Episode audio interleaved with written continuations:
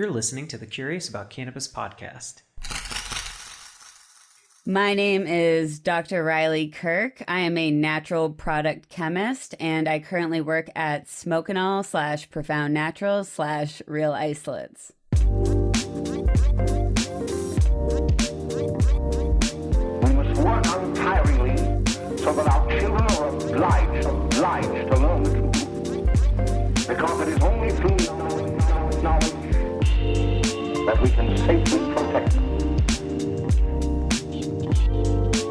Curious About Cannabis is dedicated to providing reliable cannabis science education to anyone curious enough to learn. To get access to free courses and other educational resources, visit learn.cacpodcast.com and become a Curious About Cannabis member for free.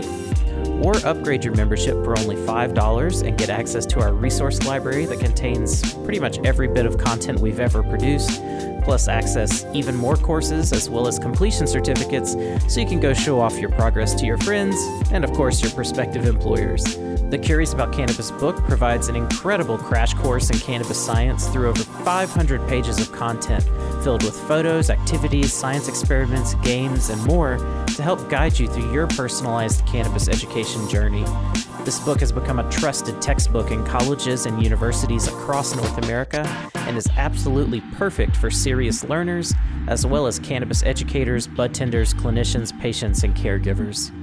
And if you want to help us spread reliable cannabis science education to the masses, pause this podcast right now, go to our YouTube channel, and subscribe.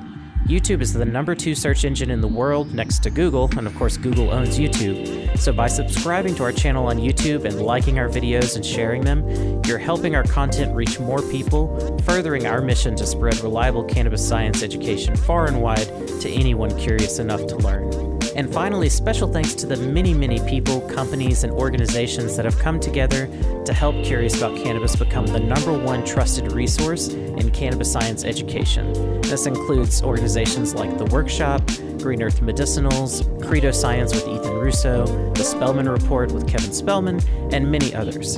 It means a lot that we have gathered the trust and respect of so many really incredible scientists and science forward organizations. So go check them out and give them some love while you're at it.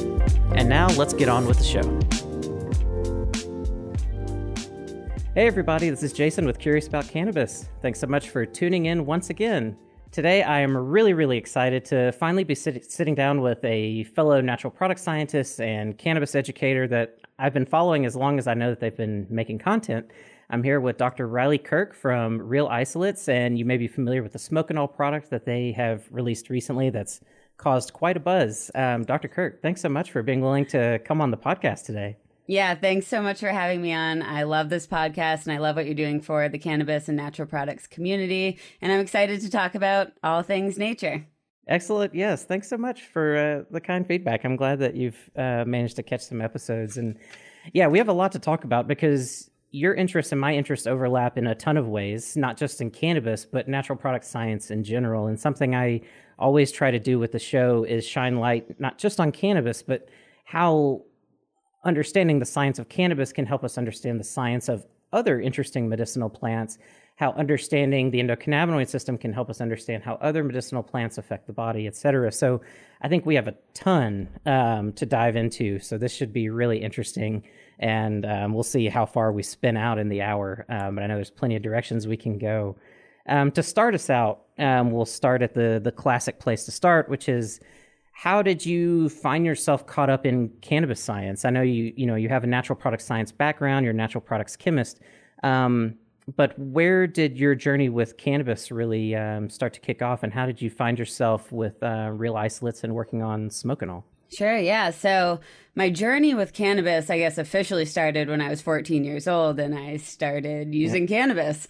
And it just reacted so well with my body. And I really never stopped using it after, like, I've been using it essentially since I was 14 years old.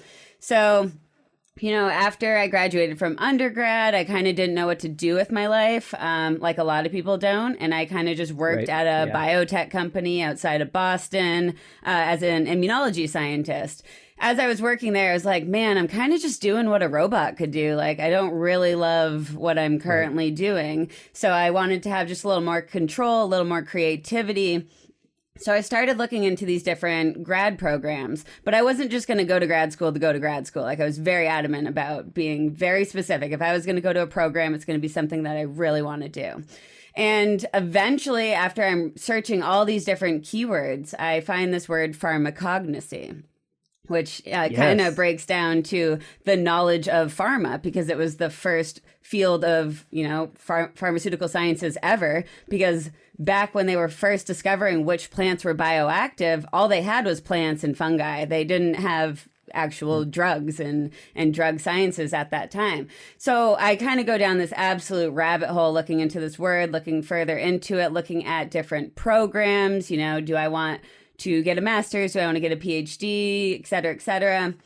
And actually, somebody I was working with at the time at this biotech company, they said, Oh my gosh, my daughter's boyfriend is in a natural products program at the University of Rhode Island. I'll connect you guys. You guys can talk, you can hang out, whatever. So I went down to URI and I spoke with him. He was in- incredibly informative. I spoke with all the different people um, that were part of that program, the different grad students, the different professors. And I was like, wow, I, I definitely could see myself going here. So it was the only school I applied to. I just, one school, I was like, hey, if it doesn't work out, it doesn't wow, work out. Wow. I mean, I, I don't know if that was a yeah. sign of like, do you actually want to go? But I, I did apply. I got in. That was great. um, and then through my time in grad school, I was studying um, dozens and dozens of different medicinal plants. Um, the URI has a medicinal plant library or a garden mm-hmm. outside. And, you know, part of my dissertation was studying that garden and the different plants and the different uh, medicinal compounds that are produced by those plants in that garden. But where cannabis comes into play here is uh, towards the end of my grad school journey, URI started a um, medicinal cannabis kind of a certificate program, and they needed a teaching assistant for it. Nobody knew anything about cannabis except me because I had researched it just in my own time. And I've done a little bit of work with CBD and hemp during grad school. And anytime cannabis came up in grad school, everyone's like, Riley, because I, everyone knew I smoked weed. Like it was very, very obvious. I present myself as a stoner and that's fine. Um, so I got chosen as like the TA for that course. And as I'm kind of working through and, you know, helping teach these courses, it kind of frustrated me how much money they were charging for these courses because I think mm-hmm. everyone mm-hmm. should be able to have this information of how cannabis interacts with the body, especially from like a a higher education if that's what you're looking for. And it was charging a lot of money. It really wasn't accessible to anyone. And um, so, kind of during the time that the pandemic started, I was like, I'm going to start a TikTok channel and I'm going to make educational content about cannabis. And it wasn't like, I was not like regurgitating the stuff from uh, the course. I was just doing things that I thought were the most interesting, the most relevant. pop in your head. Yeah. Exactly. And, and honestly, as a like a harm reduction strategy too, because, you know, I've tried a bunch of different things. Some went really well for me and some I was like, ooh, I'm never doing that again. And I want to share that with people so they don't have bad experiences with cannabis or other natural products and they can go into using them um, with a little more confidence and just feeling that, like they have some sort of background. Or if uh, you know their parents or their grandparents or their friends kind of ask them questions about cannabis i want them to be able to talk about the endocannabinoid system talk about how these molecules interact with your body and kind of just give them tools to succeed when discussing yeah. with people discussing with anyone about cannabis and, and natural products because it is legitimate science but uh, the communication tools need to be there or it's difficult yep yeah no absolutely and I, it's interesting. Uh, yeah, so I've seen some of the same things. You know, these there's a lot of schools right now um, popping up that are building cannabis science programs of one sort or another. And you're right that there's a, there's a huge um, kind of disconnect because eh, I think there's a big disconnect in how education as a whole works. Um, but particularly in higher education, the cost you know it's all indexed off of assumptions that well these students they have student loans they're already paying you know um, this money anyway so we can charge um, $600 $1000 $2000 whatever um, a credit um, and someone's paying it whether the government's paying it a loan provider's paying it someone will pay it. And to an extent that's true um, but it's kind of fucked up you know? Um, it, it's a it's a very it, it, reminds me of healthcare and the way that healthcare prices get elevated and elevated because of insurance. Um, and so there there has been a a, a very um, stark need for accessible um, education for sure. And i know from following you that y- you jumped on tiktok and you were making all these videos that was the first thing i ever saw um, I do know that you ran into trouble. Um, it didn't take very long before you started to experience a lot of things I've experienced um, of having videos taken down, um, all sorts of issues around that. So, do you mind speaking a little bit about your experience there? Of you know, there's words that you're not supposed to type. There's all sorts of, of, of different things. So, can you shed a little bit of light on what it's like when you decide, yes, I do want to try to educate the masses and make this accessible, but it's not quite as easy as people think. No, it's not. And I didn't just run into trouble. Like I am in trouble. I still, I'm still dealing with this. Like I was, you are the trouble. Yeah, I was just. I mean, I today got off of a five day ban from TikTok from a video I posted in February. It's December, by the way. Oh so, oh gosh, wow. so something changed, but and essentially the, the algorithm changes constantly. Like sometimes i can make videos and i yes. say yeah. this is how thc affects your sleep cycle. Like that's fine. And then other videos if i just say the word thc it'll get removed or even cbd or hemp or cannabis any of them um, will get removed regardless if it's just strictly educational or not. Like it's incredibly variable. Yep. It's incredibly challenging. And then, you know, you try to push people to other platforms like, hey, check out my YouTube channel. But making YouTube videos mm-hmm. is very difficult. It is very time consuming. Yes. Um, yes. whereas making a TikTok is like, okay, I could do that in five minutes. Like something that I find interesting, set up my phone, talk into it for a couple minutes, post. YouTube, it's like you record on your phone, you upload on something else, you have to edit it, you have to do all these things it can take hours and um, you know if you're working other jobs it's very difficult to find that motivation constantly uh, to keep making that kind of content and it's not just tiktok either um, I don't know if you've tried to look me up on Instagram, but I've been gone. Uh, you were gone for a while. Well, I'm gone again. Um, Oh, really? I didn't realize that. That you're gone again. Oh, yeah. That only lasted for two days. I was back for literally two days and then deleted. Wow. So um, I've been wow. gone more than I've been here on Instagram this year. Um, I think that's just a specific person who hates me, which, I mean, little do they know I actually hate Instagram, so it's not a big deal. But um, you know, it's, it's still not a huge insult. it's still a little frustrating that people just like report you because they don't like you. Um, like I don't, yeah, I don't yep. love that, but yeah, it's it's a constant challenge. But you know, I keep trying to just do what I can using kind of code words instead of my older videos. I would say cannabis instead of cannabis. Um, yes. using like the THC, the T is like a little plant, like the plant emoji. There's different mm-hmm. ways to get around it, but it, it is very frustrating because you are you're really like limiting yourself and like decreasing the value of your content but you yes. have to it's like you're forced to do that to be able to um like put a video up and then oftentimes it's still like shadow banned because they know you're talking about drugs you know natural yeah. products anything oh yeah so it's difficult it's it's it's really frustrating that there is absolutely i mean it's been my experience um, with all of these social media companies and different ones vary. Like LinkedIn seems to be very open about cannabis content and doesn't seem to police it at all. Um, TikTok has been very severe. I tried to start a TikTok channel um, back in 2019 or so. And I mean, very quickly, because curious about cannabis, like I'm screwed from the beginning. Yeah. Because I have cannabis in the name. So um, every video, like it'd be up for a day and then taken down, taken down, warning, warning, warning. I was like, well, I like this is exhausting. Um, Instagram has been better, but I can see trends where my reach and things will plummet for apparently no reason. Um, and like the the style of content things doesn't change.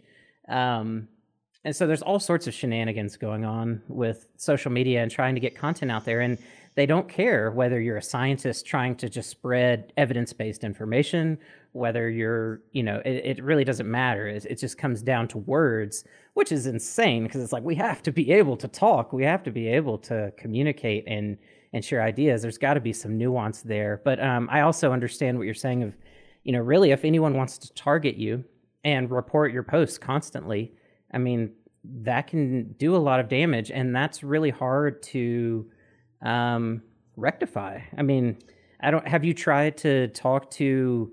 like have you asked instagram like is this based on a like someone reporting me you know no is there I, there or anything like that i recently have got a contact at instagram and i'm trying to ask him like hey is this is this like a specific person who keeps doing this or is it like am i actually doing something that's that bad that i need to be removed from the internet or like right. you know can i just get a little bit of feedback here but as you know like research or not like contacting anyone at any of these companies is yeah, yeah. so so difficult and it's a constant challenge and also i guess i should probably also finish the first question you asked to just how i ended up at like real isolates and smoke oh, yeah. because yeah. i tend to not finish answering questions but um uh, Dr. Miyabi Shields eventually saw my TikTok videos and like emailed me right as the pandemic was slowing down and it was like, "Hey, do you want to like meet up for for coffee for whatever in Newport, Rhode Island, because I was at URI at the time and they were in mm-hmm. the Boston area. So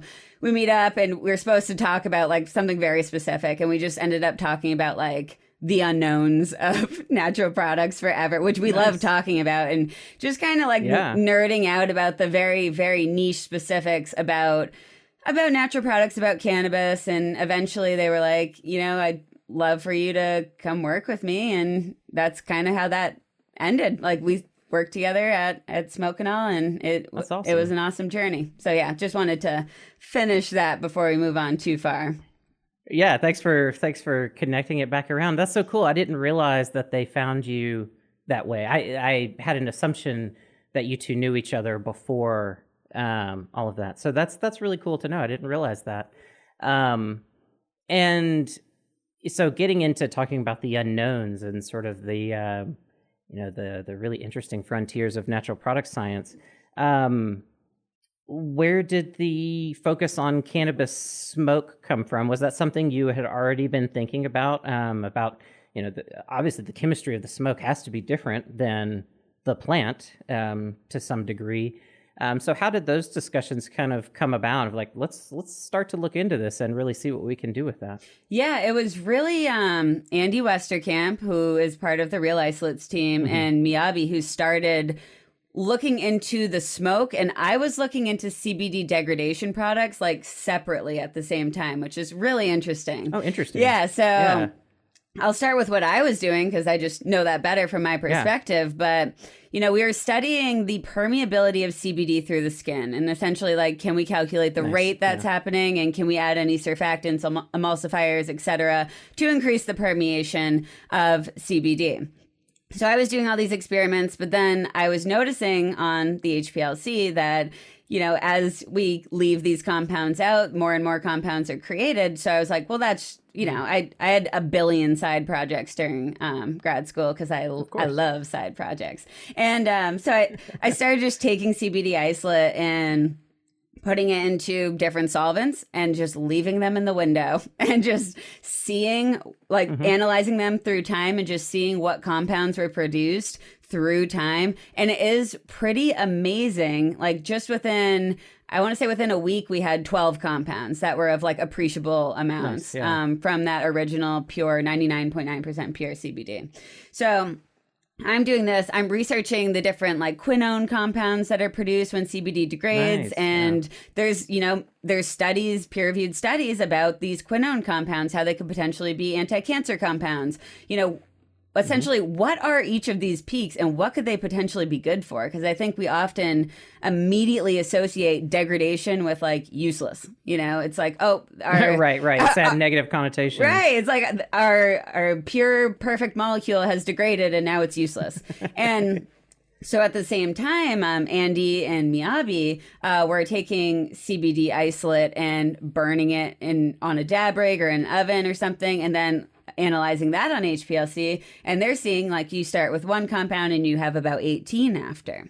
So I think both of us at the same time are kind of thinking like, what is what is the chemistry of these degradation products? And if this is just one molecule, what happens to the other hundred different Yeah. cannabinoids when they're exposed to heat or light? And what is the pharmacology of these compounds? Because, I mean, that still remains a mystery. I think everyone's looking to us to answer these questions. And it's like, well, we need about 10 million more dollars before we can figure out the pharmacology of all these super rare and minor compounds. But, like, we are Give also. me an NMR and uh, Well, exactly, and like and like ten more people with a very niche specialty. Mm-hmm. Um, but I think what that led to is just some simple survey data, which is like, okay, do you prefer smoking? Do you prefer edibles? Like, what is the way you prefer to consume? And you know, one of those initial surveys is eighty percent of people, spe- specifically uh, medical patients that were surveyed, preferred smoking but it's um it's clearly not a, a viable option for a lot of people who are using uh, medical cannabis because if you're already compromised in some way you don't want to introduce Right. smoke into your body if you're trying to heal yourself in a you know in a situation a health situation.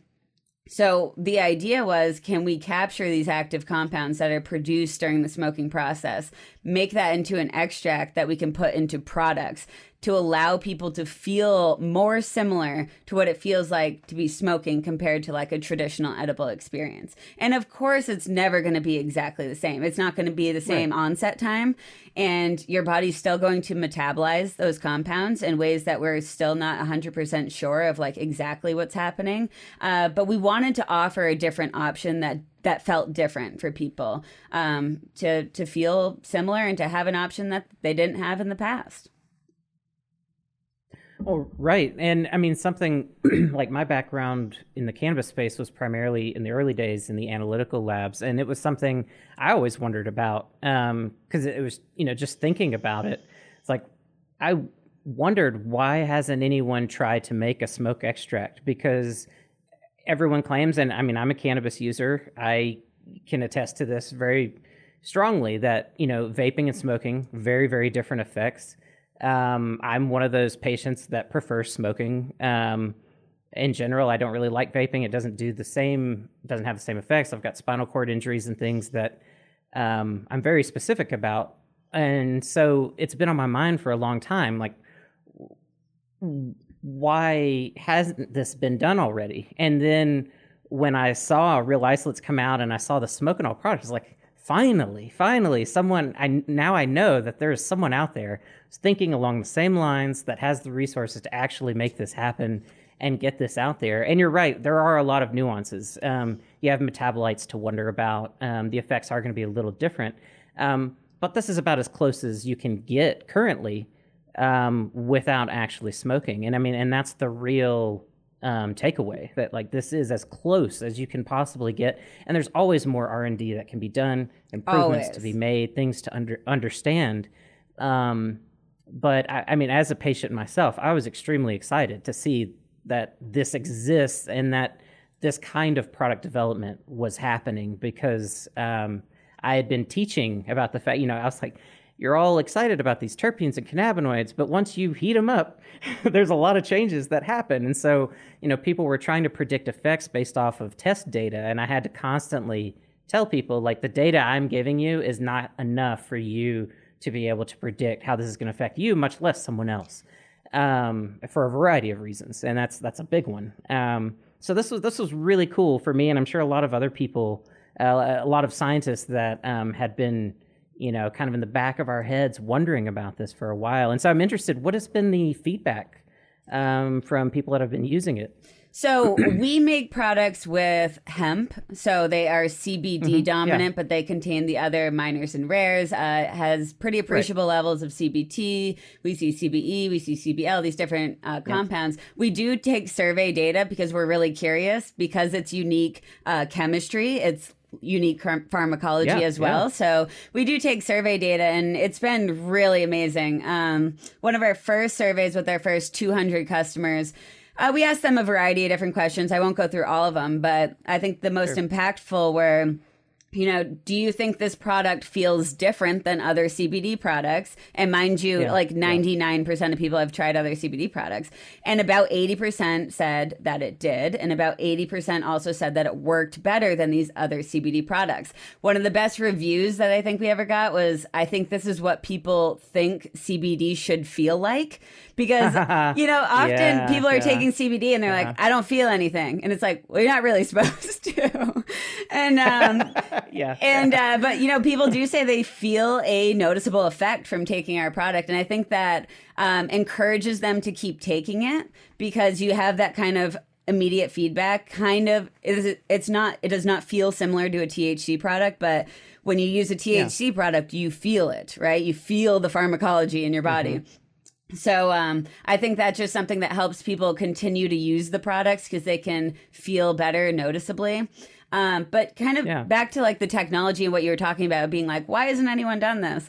Um, I think you, as a scientist and as an educator, um, you have a good grasp on like smoke and that those are like molecules in the smoke, right? But I think a huge ob- obstacle has been um, communicating this with patients and the public and trying to, you know, tell them what we're doing because it is really cool. But the concept of capturing active compounds from smoke is a very abstract like concept in general especially you know a lot of people don't know what a molecule is and that's totally fine Right, but yeah. you know it, when you're starting there and then you have to you know go into different reactions in your body different reactions through the smoking Mm-hmm. um like uh, the way we describe it to a lot of people who who know about a few different cannabinoids is you know THC partially degrades to CBN when smoked right, um but again that's happening with almost every other compound so like cbd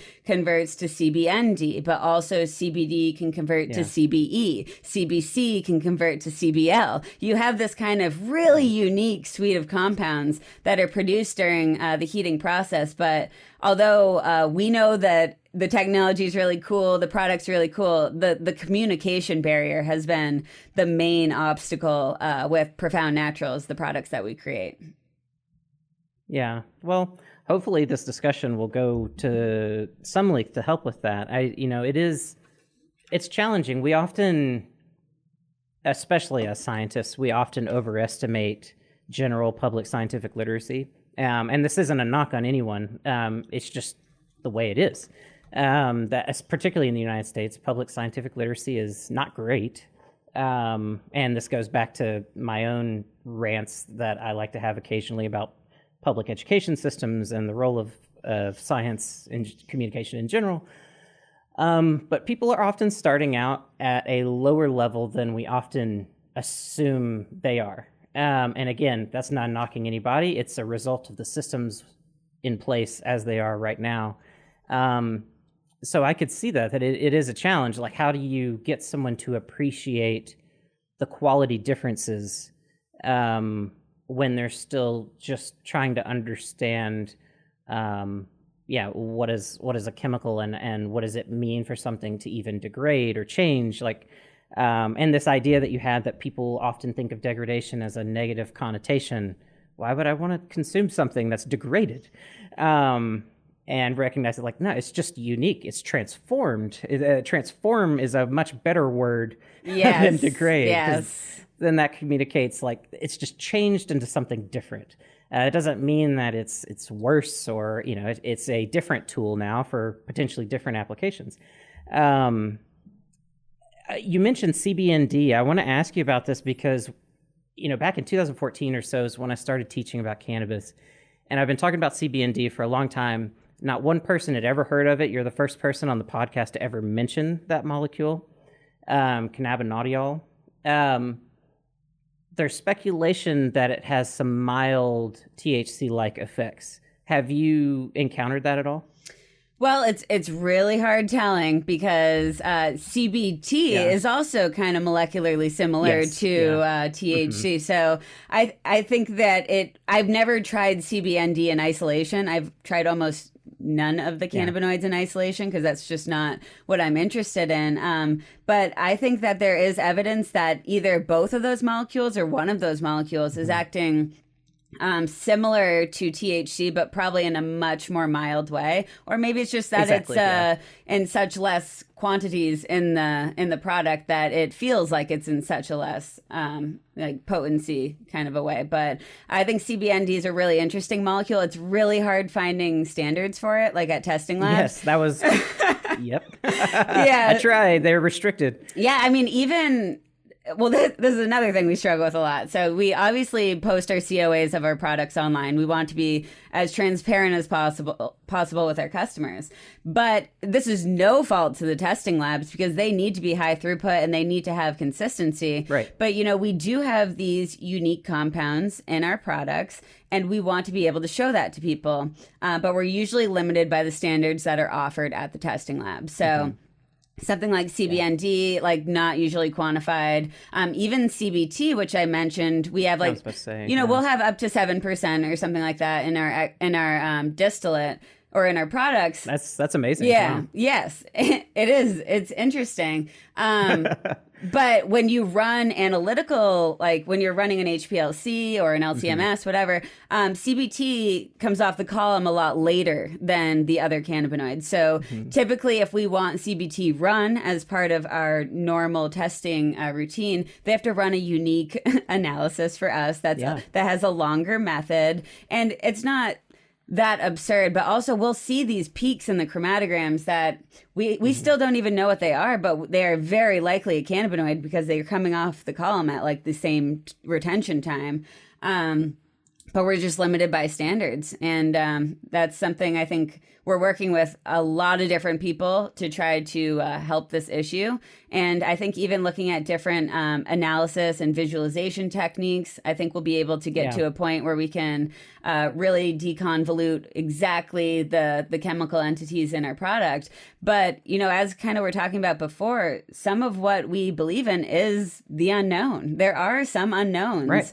and uh, we don't believe that's a bad thing because I take so many different natural products. I drink so many different teas, and I can guarantee you we don't know all the compounds in those teas and in these tinctures. But, Yes. you know, I say it came from nature. I trust it. It makes me feel good. I'm going to continue taking it. If it makes me not feel good, I'm going to stop taking it. And that's just kind of the way I go about natural products, which, of course, is not practical for everyone to go about their you know their medicine that way of just like oh whatever feels good because i mean if you struggle with something like like debilitating pain anxiety migraines something like that um, you know maybe maybe you do need to go to a pharmaceutical to find relief and start to enjoy your life and to be able to have the effort and the time and the energy to start researching other other methods of healing. Um, nothing's black and white ever. And Yep. pharmaceutical medications really do make it easy for patients. You know, you go to the doctor and they say, okay, you're struggling with this. I'm going to give you this pill. You take it once or twice a day at this dose, and you should feel better in this amount of time, right? But as you know, natural products are so, so, so much more complex. And they're shockingly a lot less accessible to people. Um, you know, Yeah. like High quality. High quality and just information on them and just trying to learn like you know 60% of pharmaceutical drugs come from natural products but often that's not really um, translated or like kind of given to the public in a digestible way. Is like okay well what natural products are they from? Can i just take the crude extract of the natural products instead of the refined version from the pharmaceutical uh, field so, I mean, I think that's somewhere natural products needs to um, extend in more. It's just being more accessible for people who want that other option, who don't have the time to read eight books and go on PubMed and start to look at the structure activity relationship of the active compound in that pharmaceutical to the closest natural product. Like, that's not really a feasible option. Although with the way AI is developing, maybe soon, maybe soon so. we'll be able to to ask. You know, there's there's some really cool work going on. Um, you know, sort of separately. Um, I don't know if you're familiar with the company uh, Psilera that is in the psychedelic Yeah. space. I've had them on the podcast before, but um, you know, they've been working on these AI platforms to screen compounds from natural products and things like that. And it's exciting to think that eventually that kind of technology could be used to bridge some of these potential gaps that people have Um, uh, going back to, to what you said about the pharmaceuticals being sourced from natural products, that's something that drives me crazy relentlessly because people, the general public, often have a uh, an assumption that pharmaceuticals are synthetic, um, and another assumption that synthetic means not natural. Um, so two convoluted assumptions, um, and and one, you know, synthetic just means it has been synthesized in some way. You have to be specific. What kind of synthesis? Because biosynthesis is a synthesis.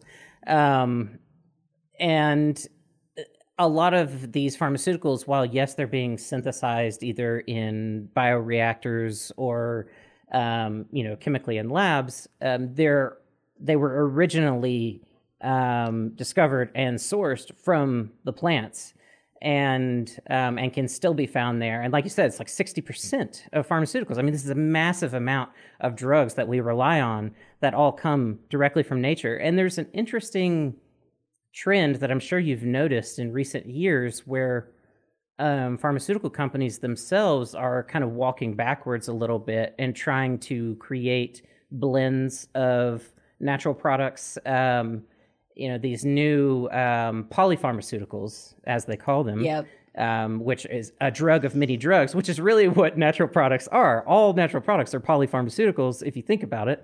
Um, it's, it's, it's a lot of um, interesting dynamics, and I think that a lot of companies sometimes prey on that ignorance that the general public has, you know, about those things that they've become so disconnected.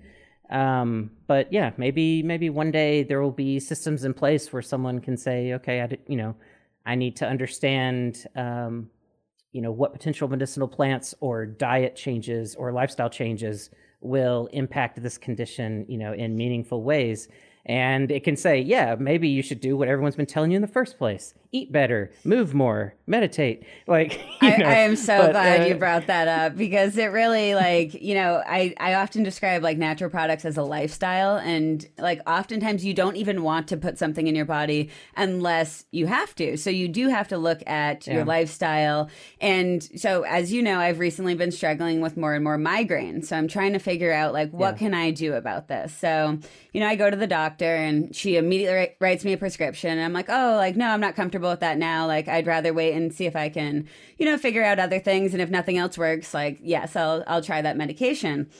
So I asked to get some blood work done. And what the blood work showed was that my vitamin D levels were extremely, extremely low. And so, um, if anyone yeah. knows about vitamin D, essentially, um, your brain uses like tryptophan, and there's a there's an enzyme. I think it's called tryptophan hydrolase two, and that enzyme requires vitamin D to convert tryptophan into serotonin which um, a lot of migraines are a result of like of a lack of serotonin or some yeah controlling blood exactly. vessel dilation and constriction. Yeah. Exactly. So i was like well that's interesting. So i immediately started taking uh, more and more vitamin d. I don't know if this has worked yet but i'm also trying some other natural products for like if i acutely get a migraine and i need to immediately mm-hmm. um, solve that. So uh, a plant that i've recently tried the root of what they call devil's claw. It's only called devil's claw because it looks yeah. like so it's an African plant um, that I just purchased some of, but um, you know the molecular structure of the active compound in that plant kind of resembles the tryptophan molecules that are used for um, migraines. Mm. So I had a terrible migraine yesterday, and I tried to make some tea out of that. And, you know, I don't know if it was because I was on hour six of my migraine and it was already going away. But after I drank the tea, I was like, I feel a lot better. Um, and what's really interesting is the more you look into that plant, devil's claw, uh, there's a compound, I think it's called harpagoside. And the studies with that active compound show that when it's in isolation, it does not work as well as a like less refined extract, whether it's a fraction or a crude. But the pure compound, which they thought was responsible for most of the activity, uh, was not fully responsible. So it has to be some synergy within that plant. They haven't found one single compound. And I think that's where the beauty of natural products is. I think it's often not just one compound, but the pharmaceutical view of it is to isolate the most active compound from that plant and try to make that into a drug and try to make it even more potent. Um, where I think there's some beauty in having a diversity of compounds that are less potent, so you have less adverse yeah. effects, and then you have, as you mentioned, kind of this polypharmacology happening, um, and in my opinion, can lead to greater benefits for whatever condition that you're looking for. But again, that's a lot of effort to go through, um, you know, yeah. to try to better your health. And a lot of people don't have the time and they don't have the resources and they need immediate relief. So it's really, you got to do whatever's best for you and whatever's best for your lifestyle yeah. and what's yeah. most accessible to you. Um, and, you know, you can always take it step by step. You know, start with a pharmaceutical if that's what you're comfortable with, and then start researching other things.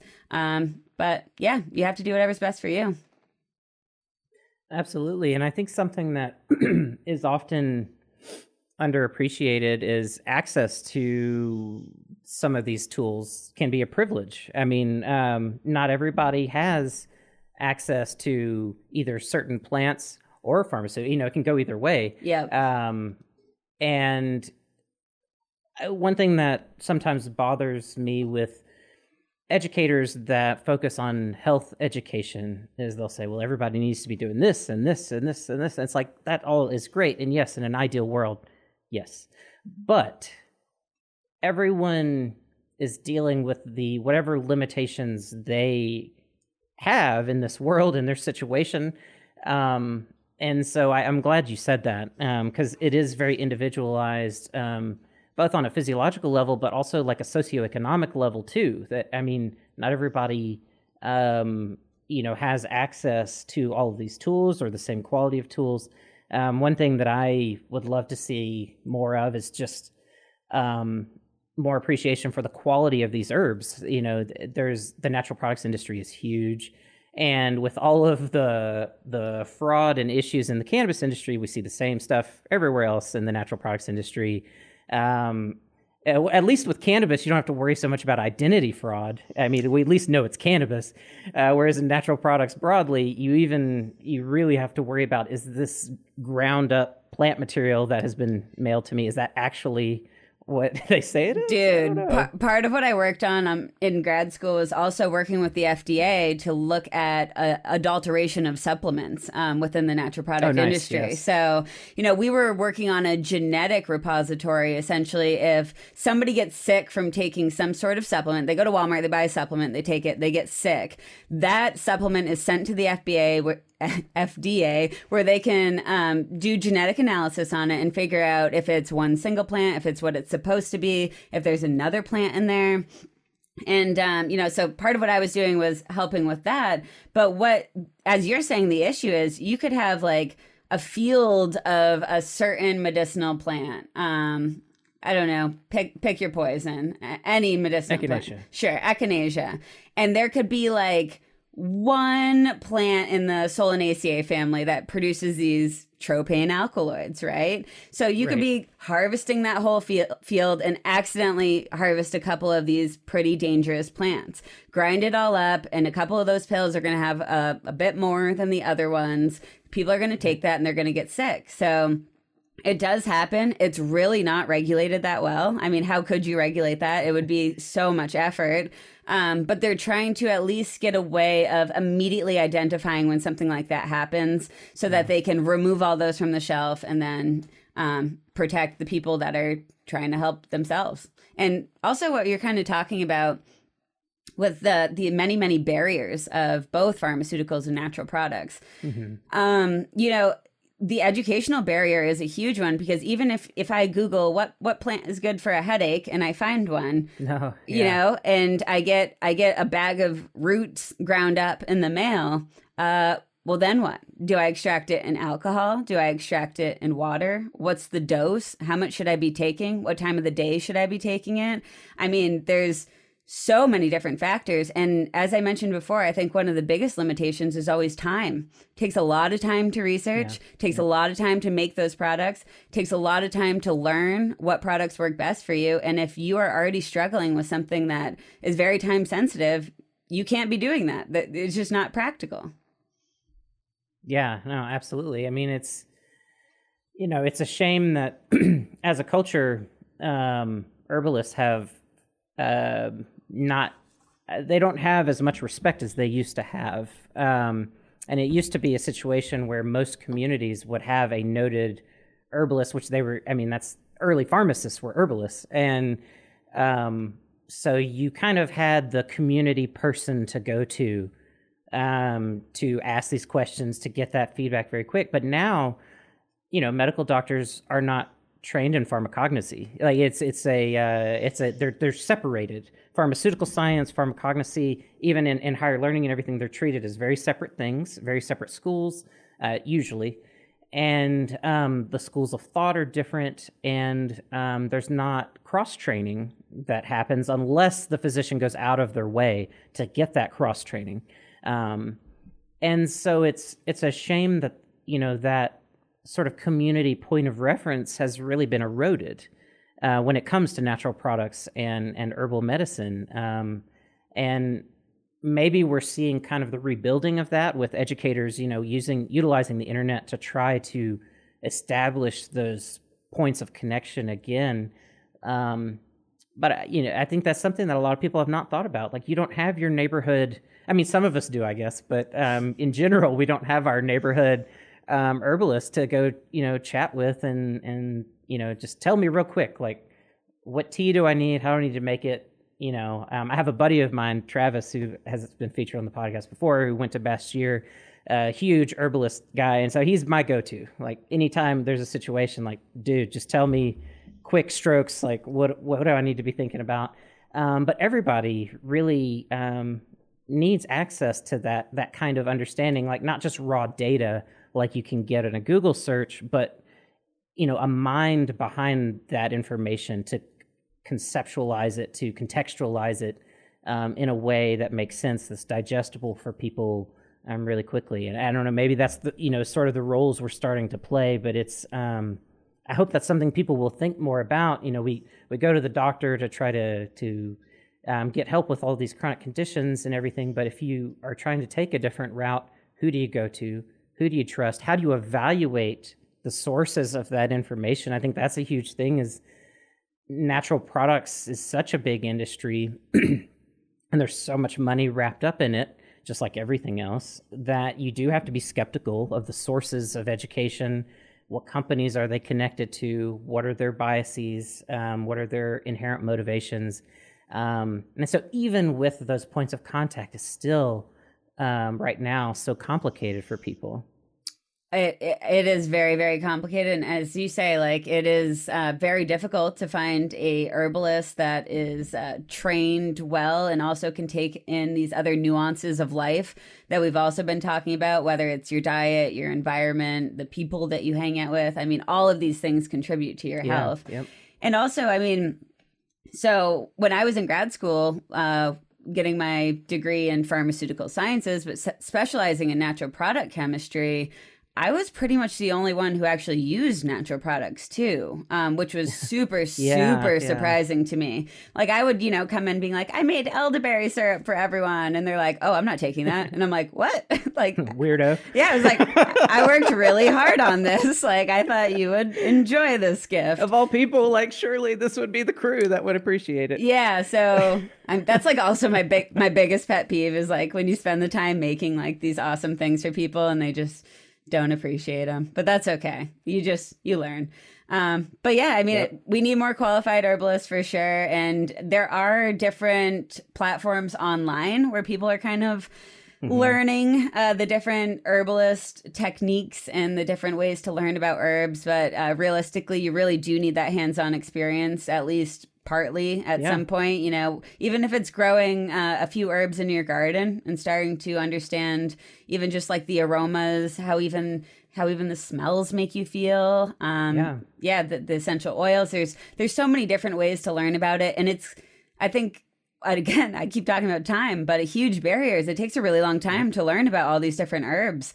Uh, it is not quick, and you really do need a grasp of pharmacology and chemistry um, to be an herbalist. And I think that's kind of what you talked about in the beginning, where cannabis can be a really, really good introduction because you can feel those molecules working in your body and yeah. you can really start to understand how different strains are affecting you in different ways. Those molecules are making you feel different ways. The different consumption methods, why is that making you feel different? And that is a great introduction because a lot of other herbs are going to be similar in that in the sense that you know the consumption method absolutely matters the dose matters sometimes you can mm. feel them working in your body and you know, not everyone should self experiment. Um, really not if you don't have a good grasp of it, uh, because yeah. all, you know, natural products can be dangerous, especially if the dose yeah. is incorrect, even if it's a crude extract. A lot of times I talk about yeah. crude extracts being a lot safer than isolated compounds, and just because the potency is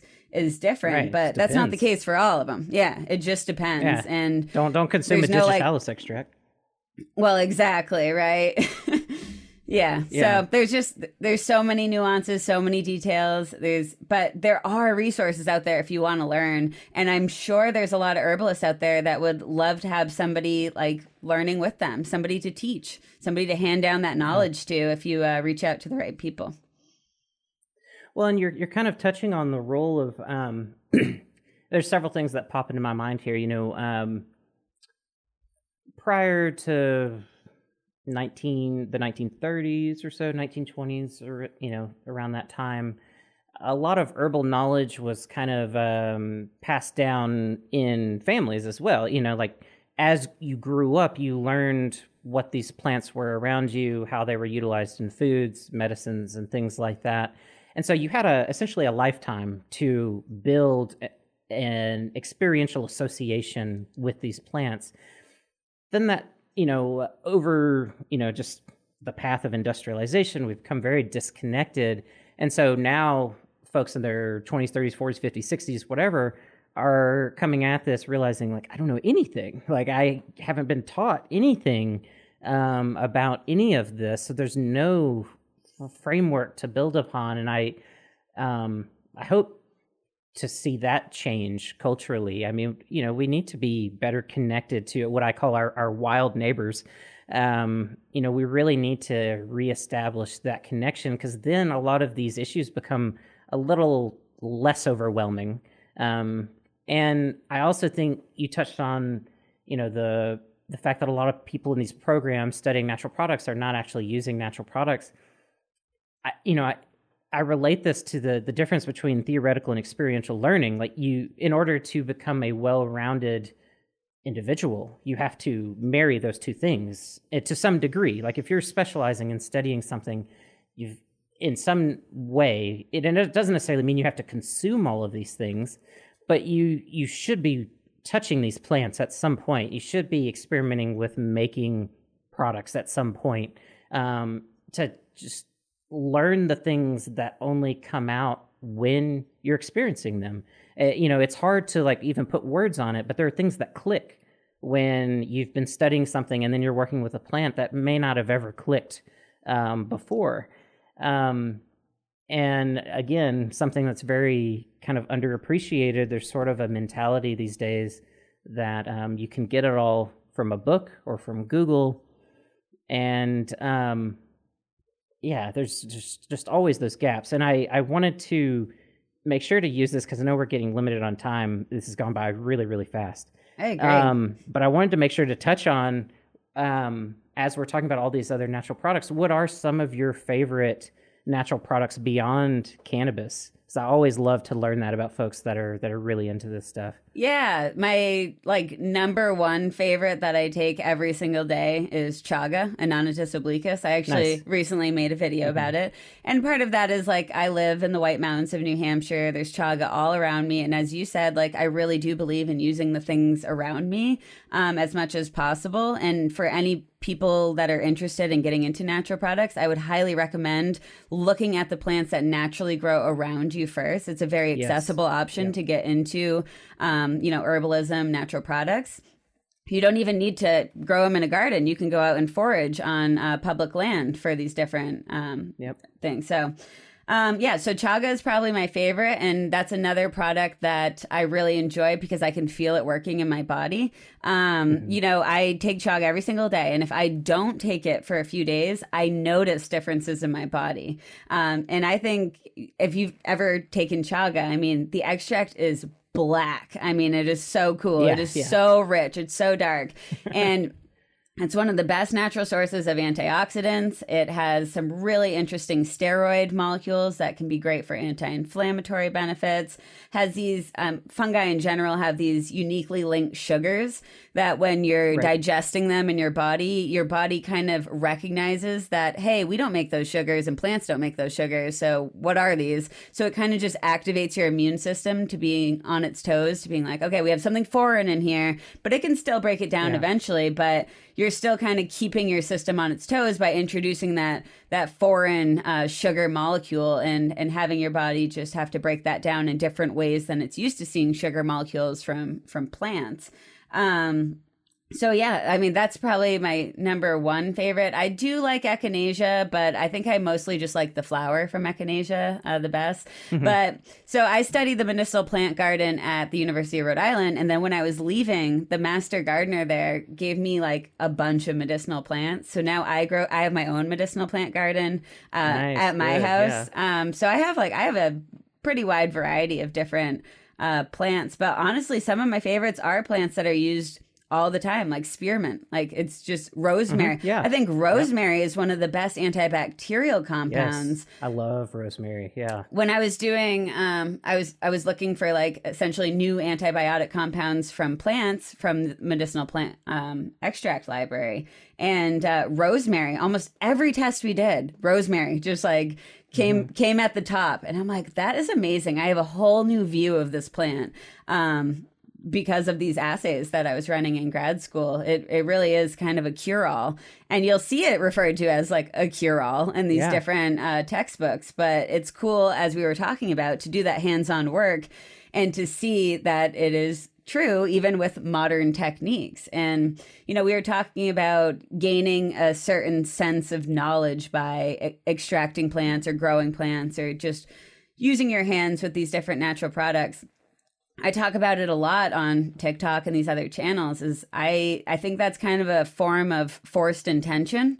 If you are the one making those products, you're you're allocating time and energy, you're doing your research, you're taking the effort to make your medicine. And during that process whether you know it or not you are thinking about it. You're thinking about why you're using that product why you're extracting that product what you're extracting out of that product. And I mean, I'm a very spiritual person, but um, spirituality has implications in science too. It's been shown to be a Yeah. predictive variable in the placebo response. So people who are s- spiritual tend to do better on things, even if it is placebo, because they believe that that product is working for them. And the belief alone, the spirituality, the faith in the unknown, um, can have measurable outcomes. And I think that's just another really important part about making your own medicine. Even if you mess up, even if you mess up, like you're still taking the time to do it. You're still you're still learning, and you won't mess up again, or at least not in the close future. Not in the same way. not in the same way. exactly. well, it's I mean it's it's true and there's a there's a book I'll plug that I read a long time ago that I loved that that kind of touches on some of the science um, behind belief and neuroplasticity and stuff like that. But I think it's just called The Mind and the Brain by Dr. Jeffrey Schwartz um, out of I think he's out of UCLA. Um, really really great book. But uh, anyone you know wanting to to specifically dive into some of the science behind belief and how it affects um, the brain and physiology. It is something that is understudied, underappreciated. Again, placebo has like a negative connotation. Um, and this is actually something in my interview with Dr. A.D. Ray in the last episode, we, we talked about placebo as well. So it's funny it's coming up again. Um, but I think it's something people need to think about more. Um, uh, you know, placebo, unrightfully so, has a, a negative connotation, and and belief absolutely does impact pharmacology in in ways we do not understand very well. Um, we know that the endocannabinoid system, for instance, is tied into how the pain placebo response works, um, which makes studying cannabinoids and pain a little challenging uh, when you're trying to separate placebos when the system you're trying to test generates that effect. But um, you know, it's uh, it's important for people to um, take note of um, that that that kind of stuff does matter. And I wanted to ask you too on the rosemary um, piece. Have you ever been in a room where rosemary has been extracted with um, in a supercritical fluid extractor? No, I haven't. Does it smell amazing? Uh, the, oh my god, yes, yes, it does. Um, you know, and it's it's unique versus if you're tincturing and doing other things because um, you don't have the smells of the alcohols or other solvents blending in. And oh my gosh, I was part of a, a research experiment in one of the last companies I worked for. We um, were examining rosemary and um, particularly different components of the extracts, and oh, I loved it. I loved it when they were when they were doing runs um, for rosemary. And I'm really glad you brought up that plant because that's one that I've always grown. I've always been attracted to rosemary. Me I've always had it around. I've got it on my deck right now. It's my best, you know, uh, plant that I have out there, and it's a very um, resinous plant. Um, it's one my daughter loves t- to go out there and grab rosemary and smell it. She'll bring it to me and tell me to eat it, which I do happily. And um, it's it's one that when I ask people about medicinal plants, they like no one talks about rosemary other than in the context of like uh, pleasant aromas and stuff. Um, but there is some strong medicinal value, and this also ties into I think some of your prior work because in some of your prior research on antibiotic resistance and that sort of thing. Um, so that's I think that's that's really cool that you shed light um, on that plant because I think a lot more people need to know that rosemary is is quite interesting medicinally and it grows really well. I mean there are different varieties, um, but it grows really well almost everywhere. You can, you can Um, grow like rosemary trees. Like those things get Yeah, yeah. huge. And yeah, I mean, again, like I loved doing antibiotic uh, work because a lot of times you're like, you know, you have these agar plates essentially with bacteria on the Mm-hmm. top. You put your plant extract on a little disc and then you put that on top of the lawn of bacteria. You come back the next day and anything visual is amazing in the lab. It's just like Yeah. immediately gratifying rather than working with like a clear liquid that you put another clear wi- liquid in and you mix and I then see the numbers. yeah exactly um Yeah. So it's just so cool to immediately with your eyes compare the potency of these different extracts against these certain bacterial strains so like um rosemary was very effective against um mrsa like staph aureus Yeah. um, which was really interesting. We had a we had a pretty substantial amount of different uh, plant extracts that were active against these um, these different bacteria, and it just makes you think.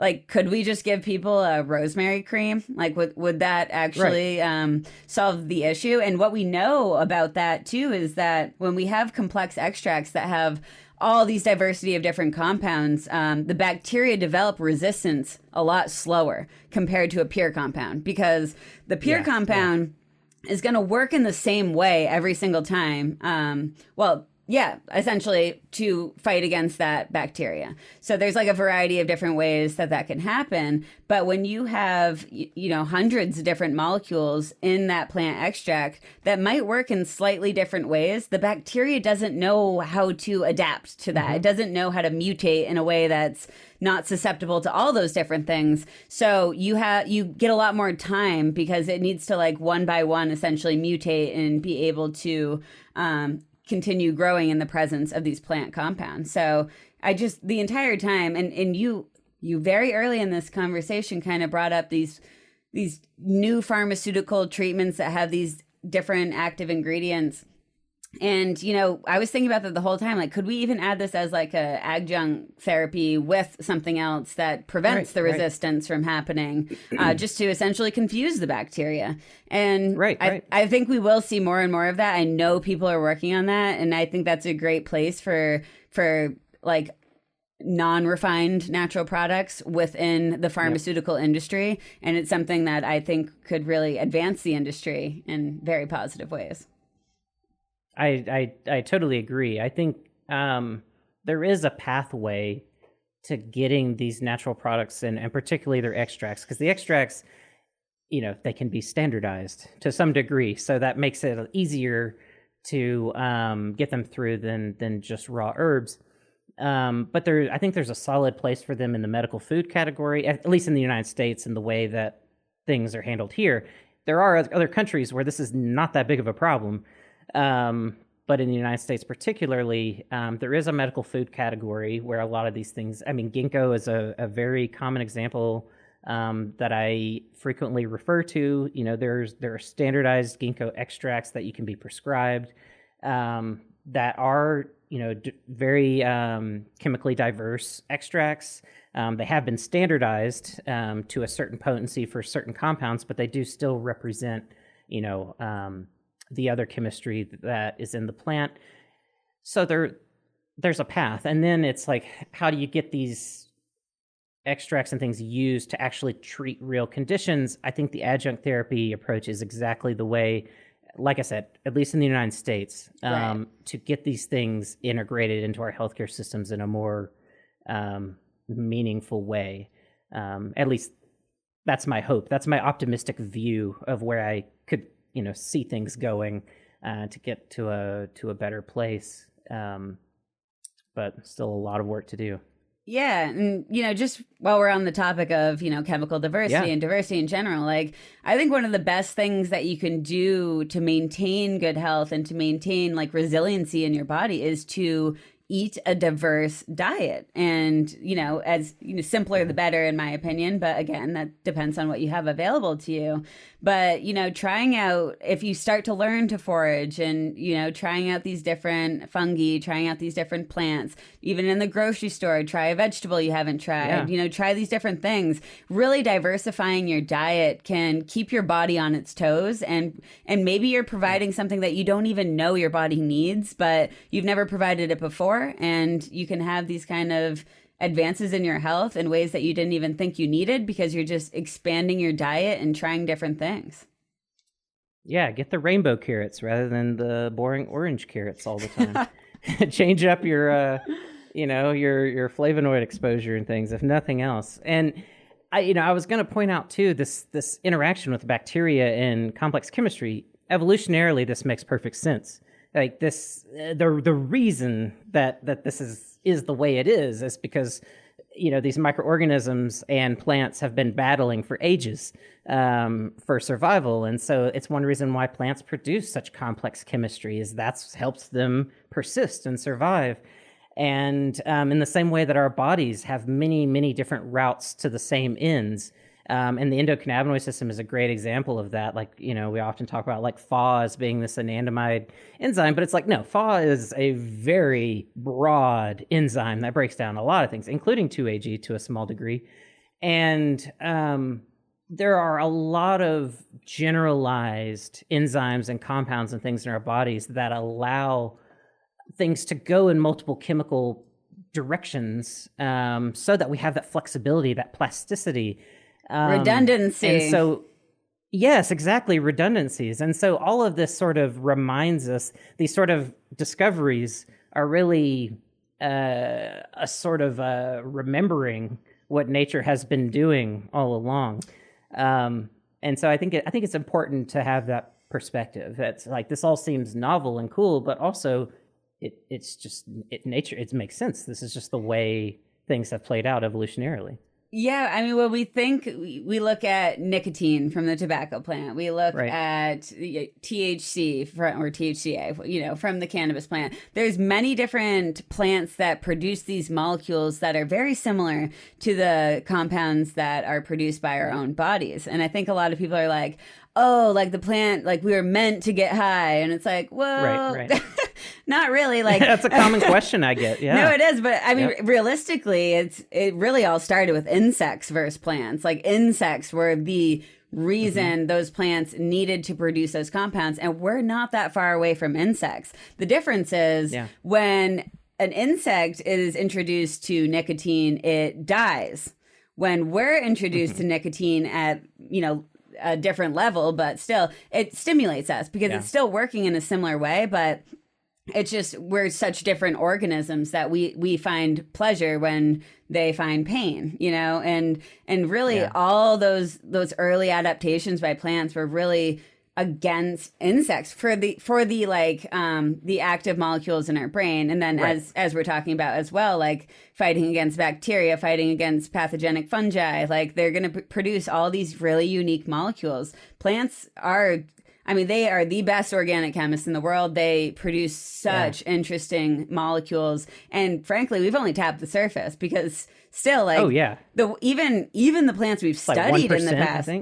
Yeah, and even the plants we've studied in the past, you know, we've done it in such a reductionist way, as we kind of talked yeah, about, yeah. that we really only focused on the most potent. So, what about all the other ones? And what about all the other yeah. targets that they could potentially be acting on? We're really only looking at one molecule and one target when we have hundreds of molecules and hundreds of targets. so, it's still like the faith in the unknown. It's it's awesome. I think there's Exactly. Like it, people think that this field is pretty far along. I think we're just in the very early stages of discovery, and we have new tools. Yes. We have all these different omics platforms now to visualize things in like a greater scope. And I think I think the yeah. research is going to be really cool in the next decade.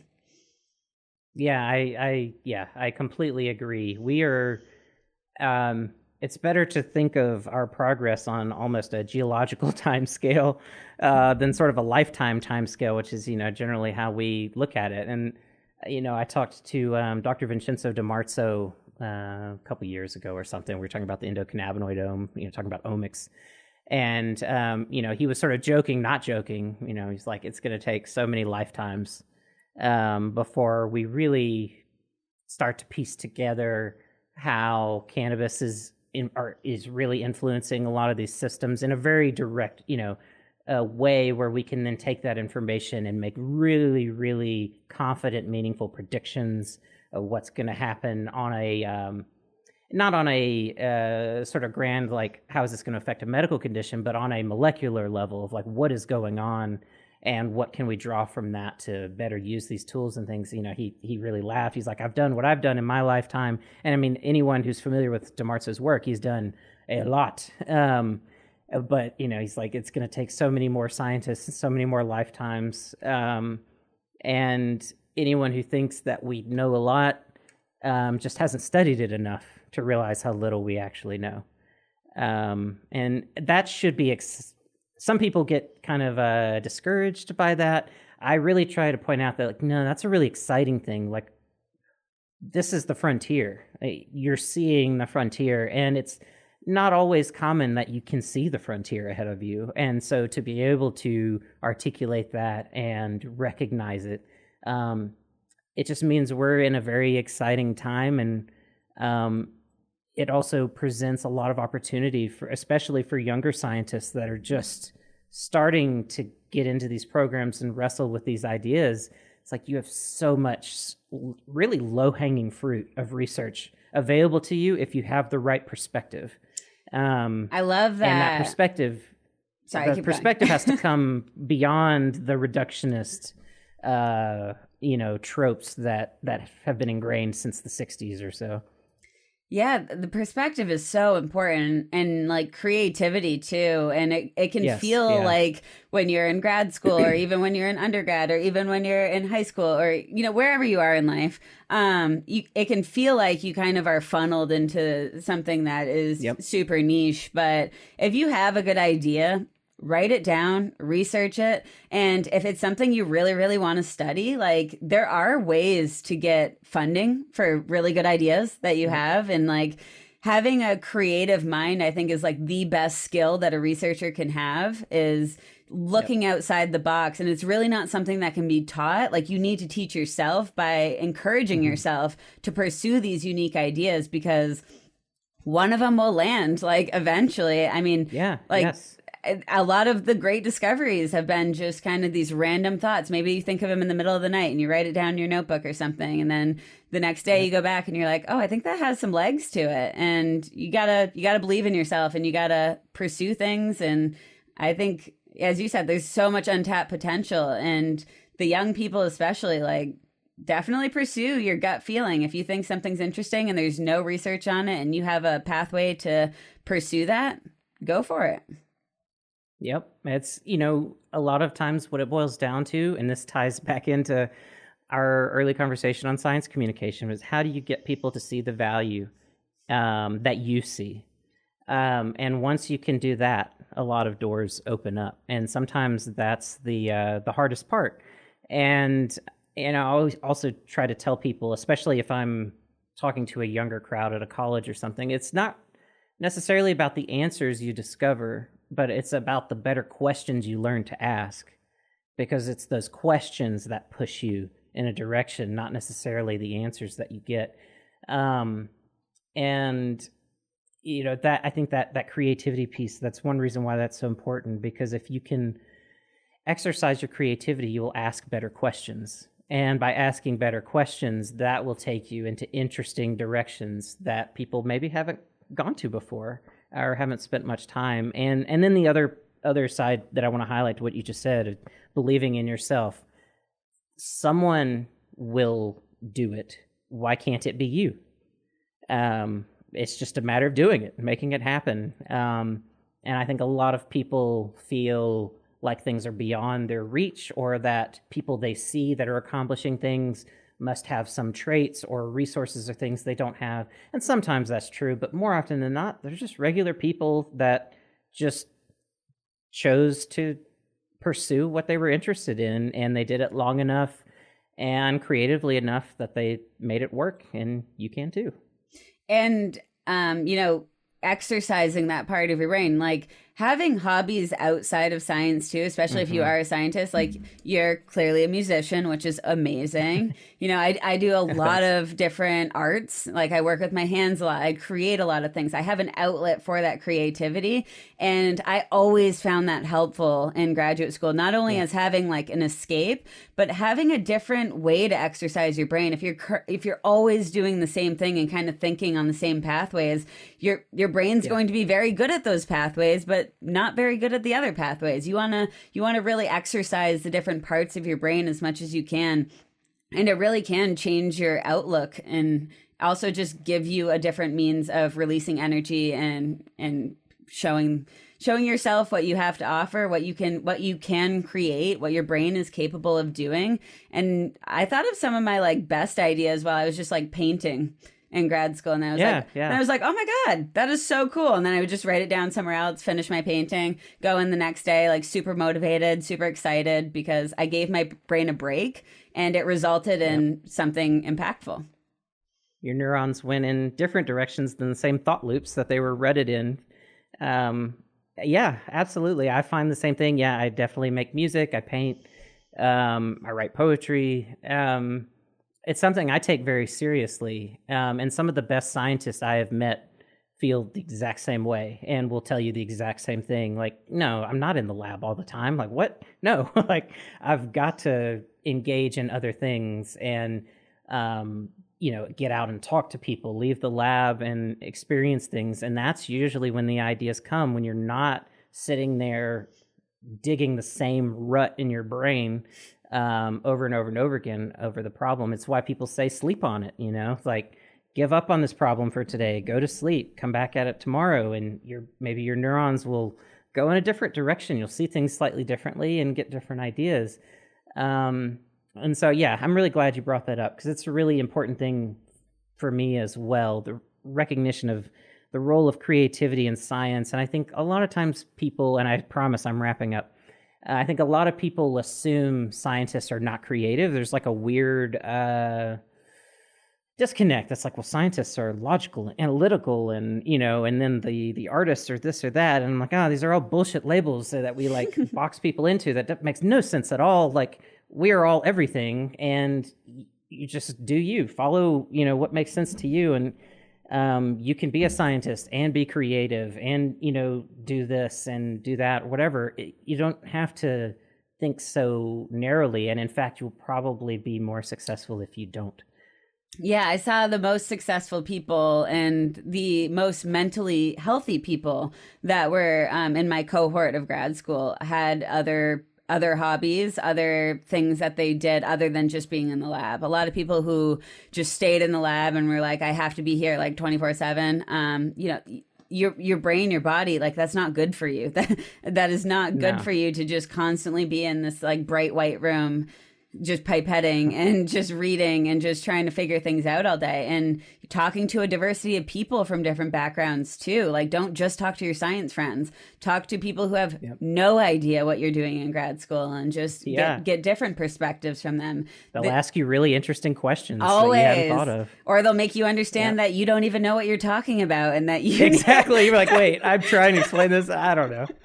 Yes, yeah, it's, it's all valuable, and just again, that's diversity. Like, just whatever you can do to diversify your life, it's going to it's going to be good for you.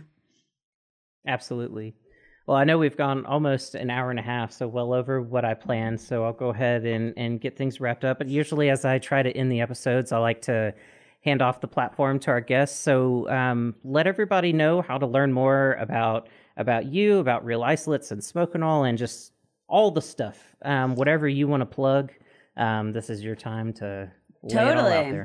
Yeah, so online, uh, my username is Cannabichem, and I post mainly on TikTok um, because, again, it's easy. Um, I'm currently kicked off Instagram, but if they let me back on, uh, same name. I have Cannabichem too, uh, but that's not really fun. Anyway, um, YouTube, I'm also Cannabichem. If you want to follow our company, we have a Instagram under the name Smokenol, and All, and then we have our product page where we make hemp smoke extracts.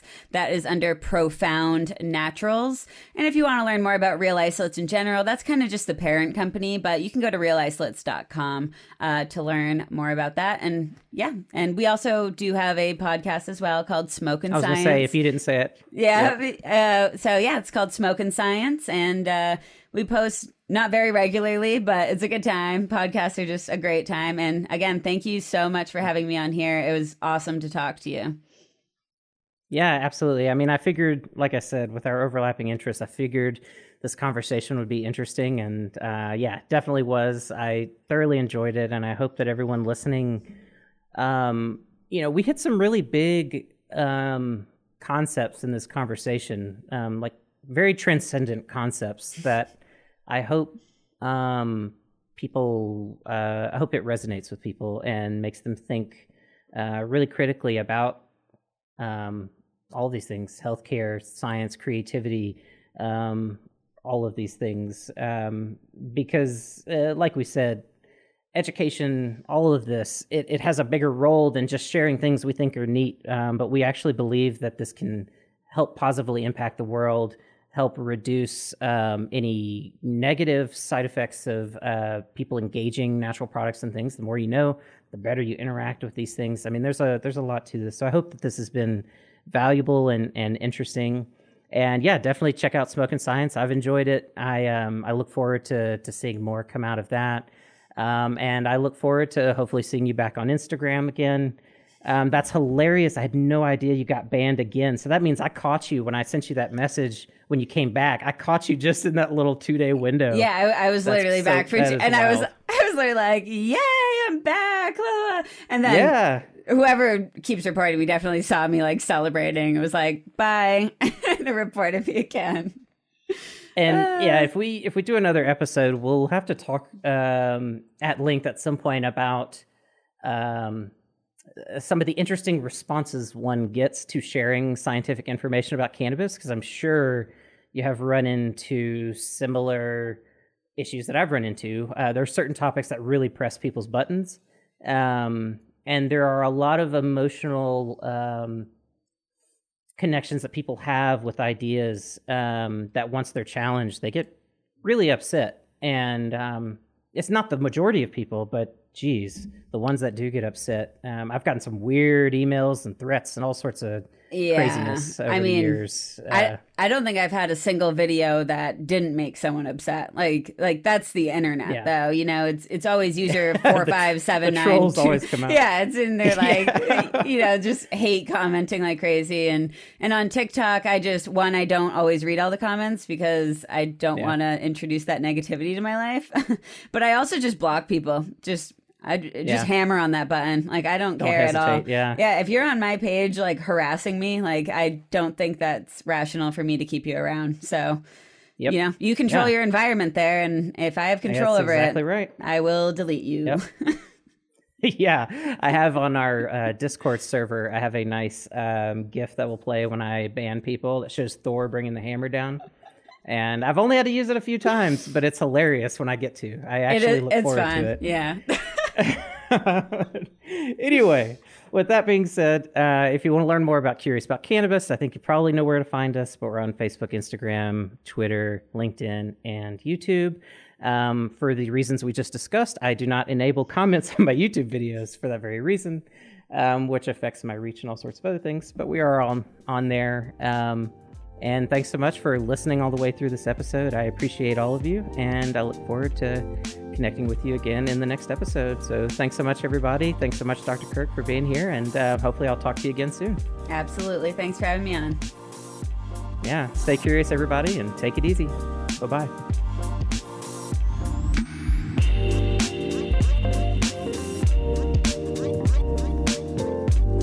You're curious about cannabis like me, then get connected to the Curious About Cannabis ecosystem and let's learn together. Visit cacpodcast.com slash connect to join our learning community on our Discord server, and you can participate in regular giveaways, dive into the latest cannabis research, connect with certified Curious About Cannabis educators, hang out in our break room with other curious minds, and more. Best of all, it's totally free. Just visit cacpodcast.com slash connect to learn more. Or click connect on the Curious About Cannabis app, which is available on Android and coming soon to iOS.